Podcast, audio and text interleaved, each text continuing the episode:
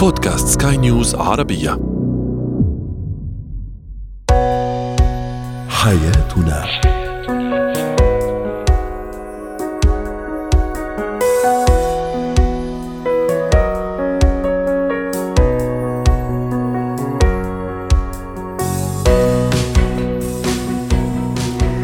معكم آسيا البشارة أحييكم وأرحب بكم في حياتنا. نناقش فيه شؤون حياتكم بكل تفاصيلها ومختلف مجالاتها. نسعد دائما بمشاركتنا آراءكم وتعليقاتكم عبر واتساب على الرقم 00971 561 886223 كما يمكنكم الاستماع إلينا في أي وقت ومن أي مكان عبر موقع سكاي نيوز عربية ومختلف منصات البودكاست. هو وهي. خبر الحمل من الأخبار المفرحة لقلب كل إنسان بل تكاد تكون حلم الكثيرين. لكن ماذا إن جاء الخبر في وقت غير مناسب أو حدث حمل لم يكن مخطط له وغير مرغوب فيه؟ ستتحول بطبيعة الحال مشاعر مشاعر عفوا الفرحة الطبيعية إلى مشاعر صدمة وضياع وقلق. هذه المشاعر قد تصل إلى الطفل أيضا وهذا ما تؤكده دراسة لعلماء في الجامعة الفيدرالية البرازيلية. هذه الدراسة تقول إن الحمل غير المرغوب فيه يمكن أن يؤدي إلى ولادة طفل حزين وربما حتى مختل عقليا وذلك ناجم عن فقدان الصلة العاطفية بين الأم والجنين الذي في آه، بطنها ينضم إلينا للحديث عن كيفية تعامل الشريكين مع الحمل المفاجئ وغير المخطط لا ينضم إلينا الدكتور خليفة لمحرزي رئيس المجلس الاستشاري الأسري. أهلا بك دكتور آه، خليفة. اذا آه، بداية آه، من طبيعة بطبيعة الحال أن المرأة والرجل اللذين لا يتخذان جميع الاحتياطات لا يجب أن يكونا يتوقعان هذا الحمل. بالتالي يصبح ربما كلمة حمل غير مرغوب فيه أو غير مخطط له غير دقيقة لأن طبعا غالبية حالات الحمل علميا وطبيا تكون متوقعة إذا لم يتم أخذ احتياطات مناسبة لمنعها. وبالتالي قد نتحدث عن حمل آه، ربما مفاجئ أكثر من حمل غير متوقع. هو لا شك أن الحمل مسألة مرتبطة بفطرة الإنسان وبوجود الأبناء وهي من زينة الحياة الدنيا لكن في بعض الأوقات والظروف لا يكون الابوان لديهما الاستعداد أو التهيئه الكافية لاستقبال مولود جديد وهذا قد تعود لأسباب نفسية، لأسباب مادية، لأسباب اجتماعية، لأسباب بيئيه، فبالتالي وجود الحمل يشكل صدمة عاطفية نفسية للوالدين. لذلك هنا نحتاج أول مسألة إلى استعداد ما قبل الصدمة. كان المفترض أن خاصة الأم تهيئ نفسها لاختيار مدى استقبال هذا الطفل أو أنها لا ترغب فيه في الأساس. عدم وجود معرفة مسبقة يدل على عدم وجود أو عدم توفر المهارة أو المعرفة الكافية في التعامل مع الحمل أساسا. لكن لو افترضنا فعلا قدم الحمل الآن لابد أن نتعامل معها بنوع من الاستعداد والتهيئه النفسية بأن هذا رزق قد ساقه المولى عز وجل من السماء علينا أن نستقبله بنوع من التسليم وأن هذا الطفل يحمل لنا البشرى. لماذا البشرى؟ لأن المولى عز وجل قال في سورة الإسراء: ولا تقتلوا أولادكم خشية إملاق نحن نرزقهم وإياكم.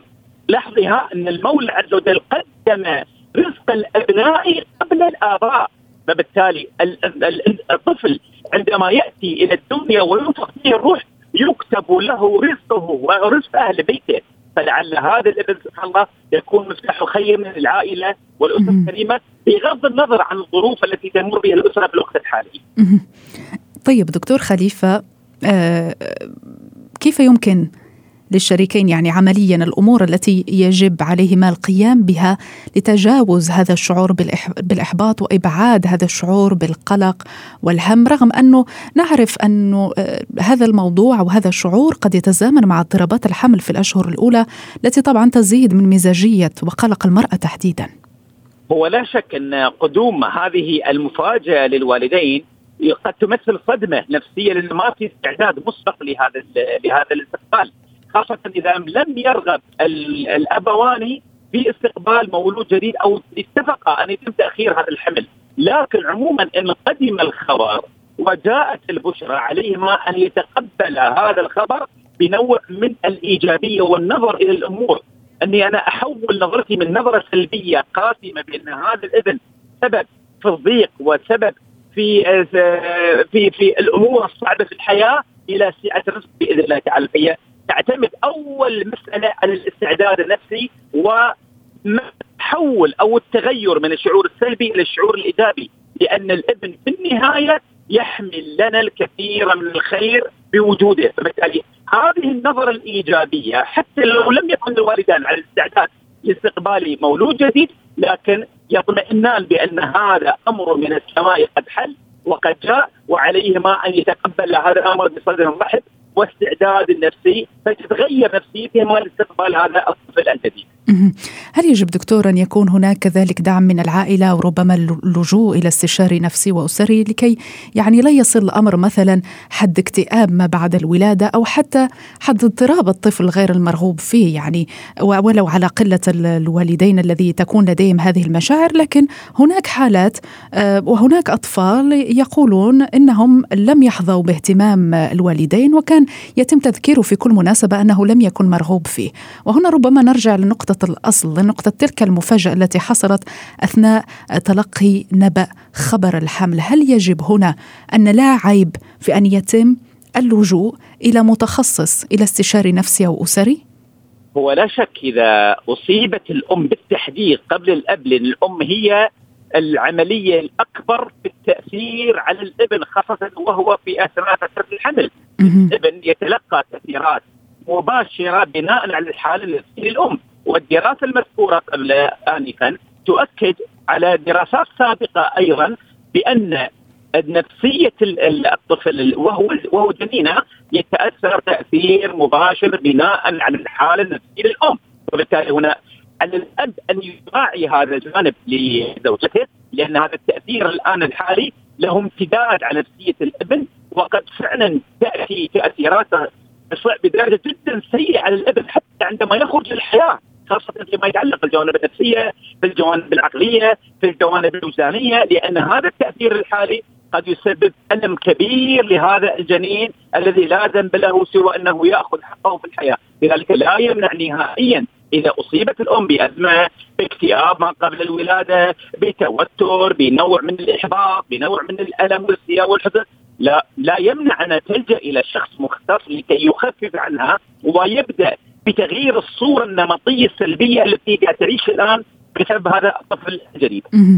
ربما أيضا دكتور خليفة لنختم أحيانا يكون هناك ضغط على الشريكين وربما هذا الضغط آه، يكون أكثر على المرأة. لا يتقبل آه، في غالب الأحيان فكرة أنها ربما آه، ترفض الحمل في وقت معين لأسباب معينة. قد تكون صحية قد تكون ظروف نفسية. يعني أنها لا تريد غير مخططة للحمل وأنها متفقة مع زوجها أنها لا تريد أن تخطط للحمل. لكن قد تجد شخص يقول لها أحمدي ربك إنك حامل في نساء أمنيتهم الحمل والإنجاب وهذا طبعا لا نختلف عليه لكن آه، نريد ان أن يعرف المستمعين أن هذه أحاسيس المرأة التي تنتابها أثناء آه، الحمل ويكون هذا الحمل مفاجئ لها أنها مشاعر حقيقية وغير مصطنعة ويجب أن يتم دعمها بدل من لومها وتوجيه اتهامات لها تحديدا.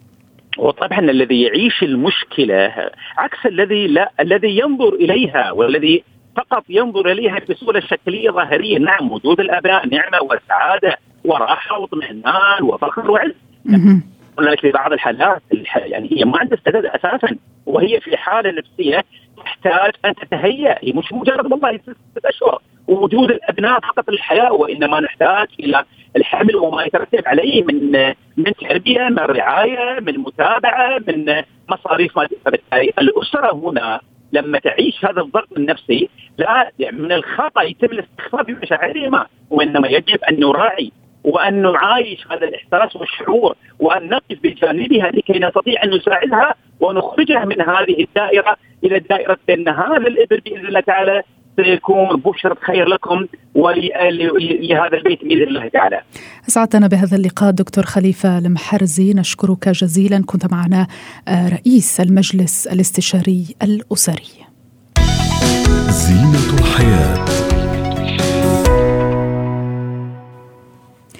لن نكون بعيدين كثيرا عن الأمومة وعلاقة الآباء والأمهات بأطفالهم وأثناء التربية. قد يلاحظ الأباء والأمهات أن أطفالهم يتحدثون مع أنفسهم أو يتكلمون مع ألعابهم وكأنهم أشخاص لهم اسم وملامح إنسانية وأيضا قد يتكلمون مع خيال مع شخصيات غير موجودة. فمن هنا انطلقنا للحديث وطرح إشكالية محادثة الطفل لنفسه. متى تؤثر ايجابا على الطفل؟ متى تكون آه، آه، طبيعية؟ ومتى تدعو إلى القلق؟ هذه الأسئلة ستجيبنا عنها الخبيرة النفسية والتربوية الدكتورة همسة يونس. أهلا بك دكتورة همسة. اذا محادثة الطفل لنفسه أمر طبيعي وارد بين تقريبا معظم الأطفال أو جميعهم آه، كيف تؤثر هذه المحادثة بشكل إيجابي على نمو الطفل وتنشئته الاجتماعية؟ التحدث مع آه، النفس أو أن يتحدث الطفل مع نفسه أو يكون لديه صديق خيالي يعني إلى سن خمس سنوات الأمر يكون مقبول. آه، لكن عندما يتعدى ذلك يعني ممكن أن آه، يعني نبحث عن آه، أسباب استمرار ذلك. لكن إذا كان الأمر يعني لا ينتقص من تفاعله الاجتماعي لا يؤثر على نفسيته لا يفصل عن الواقع فالأمر يعني إذا ممكن يستمر إلى الثمان سنوات يكون مقبول. خلينا نقول على فائدة التحدث مع النفس. تعلم اللغة الطفل في يعني بداياته خلينا نقول من ثلاث سنوات إلى خمس سنوات هو فعليا في حالة اكتساب للغه وزيادة مخزونه اللغوي. فبالتالي حديثه مع نفسه أو حديثه مع صديقه الخيالي يعزز المحصول اللغوي ويدربه أكثر على اكتساب الكلمات الجديدة والتدرب عليها. أيضا الخيال الواسع الطفل الذي يتحدث مع نفسه كثيرا أو يبتكر صديقا خياليا يتحدث معه هو فعليا يعني لديه نسبة أعلى من الذكاء وذلك لقدرته على ابتكار سيناريوهات آه، آه، وأحداث يتحدث بها مع نفسه أو مع صديقه الخيال الخيالي. وبالتالي هذا تعزيز للخيال عند الطفل. ما زلنا نتحدث طبعا عن إيجابيات نعم. مع النفس طيب. مع الصديق الخيالي. أيضا تهدئة النفس. يعني نعم. يعني الطفل يسعى إلى تهدئة نفسه إذا كان متوتر غضبان مستاء خائف. قد يلجأ إلى الحديث مع النفس أو الحديث مع الصديق الخيالي ليهدئ من نفسه. طيب إضافة دكتورة ذكرت نقطة وهي تجاوز سن معين. يمكن أن الموضوع يستحق القلق أو يستحق ملاحظته بشكل آه، وإعطائه أهمية أكبر. ما هي الممارسات الأخرى أو التي يمكن أن نلاحظها على طفلنا حين يتحدث مع نفسه ويمكن أن نعم. تشير إلى وجود مشكلة وتحتاج إلى علاج؟ أول نقطة إذا انفصل عن الواقع تماما. يعني أصبح كل عالمه آه، هو الحديث مع نفسه أو مع الصديق الخيالي لدرجة إنه هو لا يرى أحد غيره ولا يتحدث عن أحد غيره. يعني من الحالات اللي مرت علي أن الأم آه، يعني آه، تواصلت معي طفل عمره خمس سنوات كان لديه صديق خيالي وكانت يعني لا ترى في الموضوع شيء مقلق إلى أن أخبرها أن صديقه الخيالي يطلب منه أن يقفز من الشرفه الغرفة. آه، هنا طبعا أصبح الأمر خطر. آه، خطر ويتطلب الوقوف عليه وقفة جادة واللجوء إلى مختص. آه، أيضا إذا انعزل تماما عن محيطه الاجتماعي وتوقف عن اللعب مع اقرانه من الأطفال واعتزل بحيث إنه لا يقبل أن يتعامل إلا مع صديقه الخيالي. ولا يتحدث إلا مع صديقه الخيالي. أيضا مهم جدا ان ننتبه إنه آه، إذا الطفل قد يبدأ بالقاء اللوم أو تحميل آه، الذنب لصديقه الخيالي آه، للتهرب من سلوكيات هو ارتكبها سلوكيات خاطئة هو ارتكبها وتحميل اللوم لصديقه الخيالي بشكل جاد. يعني أنه يرى أن صديقه الخيالي هو من قام بذلك. هل أيضا ربما إذا كان يتحدث مع هذا الصديق الخيالي أو مع ألعابه بشكل عنيف ربما؟ آه، العنف مع الصديق الخيالي هنا لا يعكس آه، يعني آه، رفض الطفل لواقع ما هو يعيشه داخل الأسرة أو المدرسة أو يعكس تعرض الطفل لاعتداءات جسدية سواء كانت جنسية أو غيرها.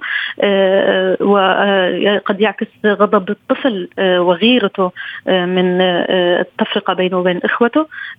فهي لا تعكس يعني حالة نفسية يمر بها الطفل. لأنه غالبا تعلقه بالصديق الخيالي يكون إيجابي أكثر بحيث إنه يشعر معه بالأمان فينفصل عن الواقع. هاي النقطة أيضا مهمة إنه عندما لا يشعر الطفل بالأمان داخل الأسرة وعدم وجود تواصل حقيقي بينه وبين افراد الاسره فهو يخلق له عالمه الخيالي الذي يعيش فيه يأخذ منه الأمان، يأخذ منه التواصل فينفصل تماما عن آه، آه، أفراد الأسرة وهنا أيضا ندخل في آه، يعني حالة من الخطر يجب التوقف عندها ومعالجتها. دكتورة همسة في حالة كان الطفل مثلا ذلك الشيء الذي يتحدث معه أو ذلك الصديق الخيالي أو ذلك الشيء الذي يتحدث معه في خياله يتحدث معه على أساس أمه أو أبوه أو أخوه هنا كيف يمكن أن يكون التدخل؟ وما السبب الذي يجعل الطفل أن يتحدث مع شيء على أساس أنه شخص من أفراد عائلته؟ آه، هو حقيقة يعكس مشاعره. هو يعكس مشاعر مشاعره ومشكلاته النفسية على هذا الصديق الخيالي فيمارس دور الأم, الأم أو الأب أو ربما المعلم على هذا الصديق الخيالي ليعكس مشاعره وأفكاره تجاه هذا الشخص الكبير الذي هو يمثله سواء كانت أم أو أب أو معلم. فبالتالي هو آه، حقيقة يعكس مشاعره وأفكاره عن طريق هذا الصديق الخيالي الذي يعتبر قناة لنقل أفكار ومشاعر الطفل الحقيقية. ولذلك يجب أن نتحدث مع الطفل ولا أن أن لا نجبره ولا ندخل معه في تحدي لترك هذا الصديق الخيالي أو التخلي عنه. بل أننا نقوم بفتح حوار معه لنفهم من هذا الصديق الخيالي كيف يفكر نسمع مشكلاته آه، نسمع آه، آه، غضبه نسمع مشاعره نتفهم مشاعره لأنها حقيقة هي مشاعر وأفكار الطفل نفسها لكن هو يحاول أن يقدمها عن طريق الصديق الخيالي لكن لو كان في حوار حقيقي بين بين الأهل والطفل لن يحتاج إلى وسيط بينه وبين الأهل ليقدم ليعبر عن أفكاره ويعبر عن مشاعره بأريحية وأمان. وهذا مهم جدا أن أن يعني نساعد الطفل أن يستثمر هذا الصديق الخيالي ليعزز خياله ويبدع وينمي مهاراته الطفولية و يعني سعة أفقه كطفل أن يكون مصدر إيجابية للطفل. لإبداعه بحيث أنه يساعده على ينمي مهاراته في حل المشكلات وينمي مهاراته أيضا في التعبير اللغوي ينمي نعم. مهاراته في التواصل الاجتماعي طيب دكتورة همسة لنختم نعم. متى يجب أن يكون هناك تدخل الاختصاصي وليس فقط للأباء والأمهات لحل هذه المشكلة مثل ما خبرت قبل قليل إذا كان في تعريض آه، آه، حياة الطفل لخطر إذا كان في انفصال عن الواقع تم بشكل مطلق إذا أصبح الطفل أكثر هدوءا وقليل الكلام والتحدث مع الأهل آه، إذا أصبح منفصلا عن زملائه وأقرانه ويفضل اللعب فقط مع هذا الصديق الخيالي إذا أصبح يرمي بالذنب واللوم بكل تصرفاته على هذا الصديق الخيالي عندها يجب أن نلجأ إلى مختص في أسرع وقت. جميل شكرا جزيلا لك الخبيرة النفسية والتربوية دكتورة همسة يونس. اتكات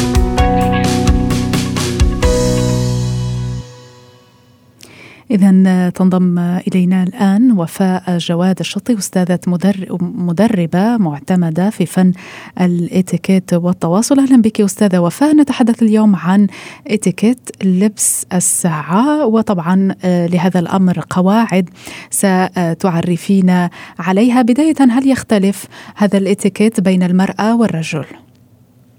مساك الله بالخير ومع السادة المستمعين أيضا بكل خير. أه شوفي اتيكيت الساعة أكيد يختلف كون أن المرأة يعني تحب دائما لبس الإكسسوارات والمجوهرات.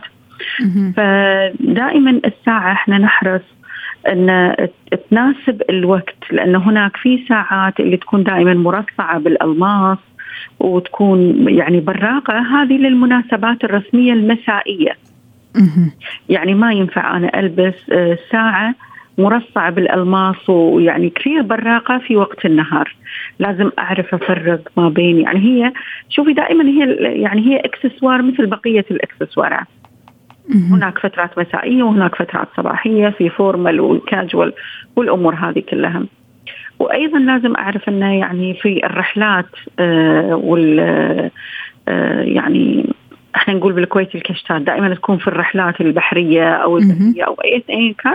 ما ألبس الساعة اللي تكون آه أيضا مرصعة بالألماس أو ما ما ألبس الساعة اللي تكون آه يعني متل تكون حديد أو وات يعني. دائما ألبس يعني أفضل المفروض إن نلبس الساعة الجلد اللي أكثر تكون مناسبة. وأيضا من الأشياء اللي كثير مهمة يعني يمكن للأسف إحنا اليوم صرنا نشوف أخطاء شائعه شائعة كثير بالذات عند السيدات ان مع الساعة تلبس كثير من الأساور. نعم. من السلا... مع السلاسل. مع الساعة. هذا المفروض إنه ما يكون. الساعة تلبس وحدها فقط. في المعنى هل ي... لا يجب أن يضاف مثلا إكسسوار صغير لا. رقيق بسيط؟ لا. الساعة لا تقبل شريك. تمام حلو.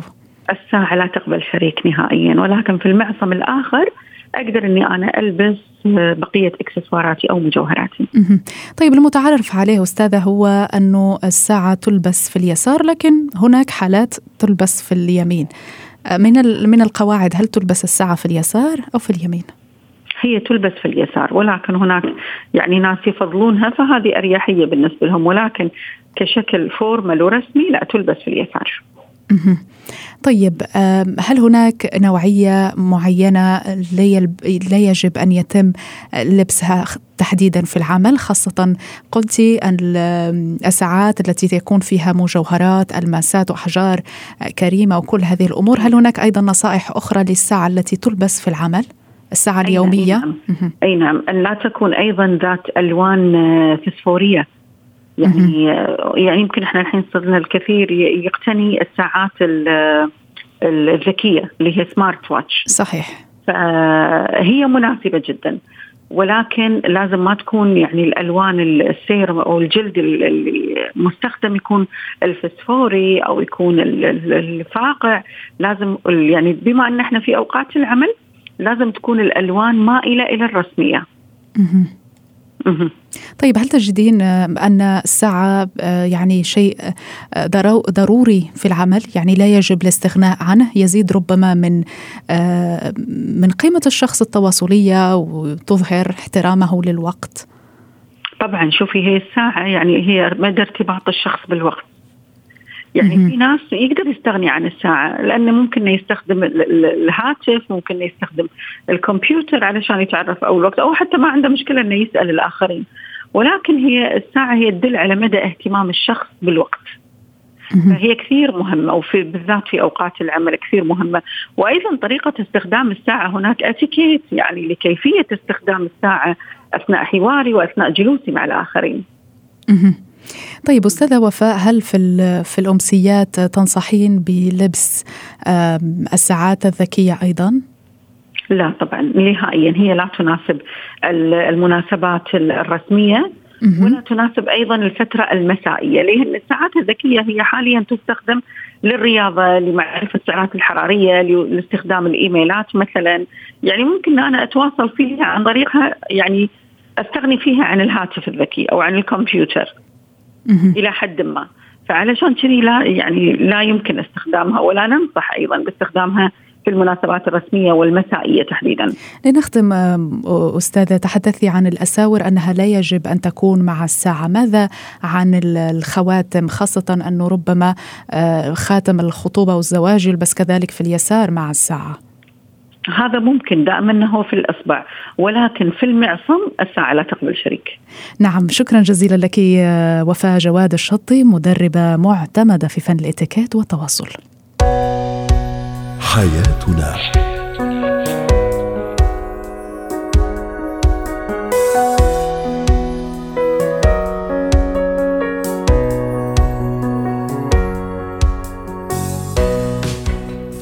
ختام حياتنا إلى اللقاء.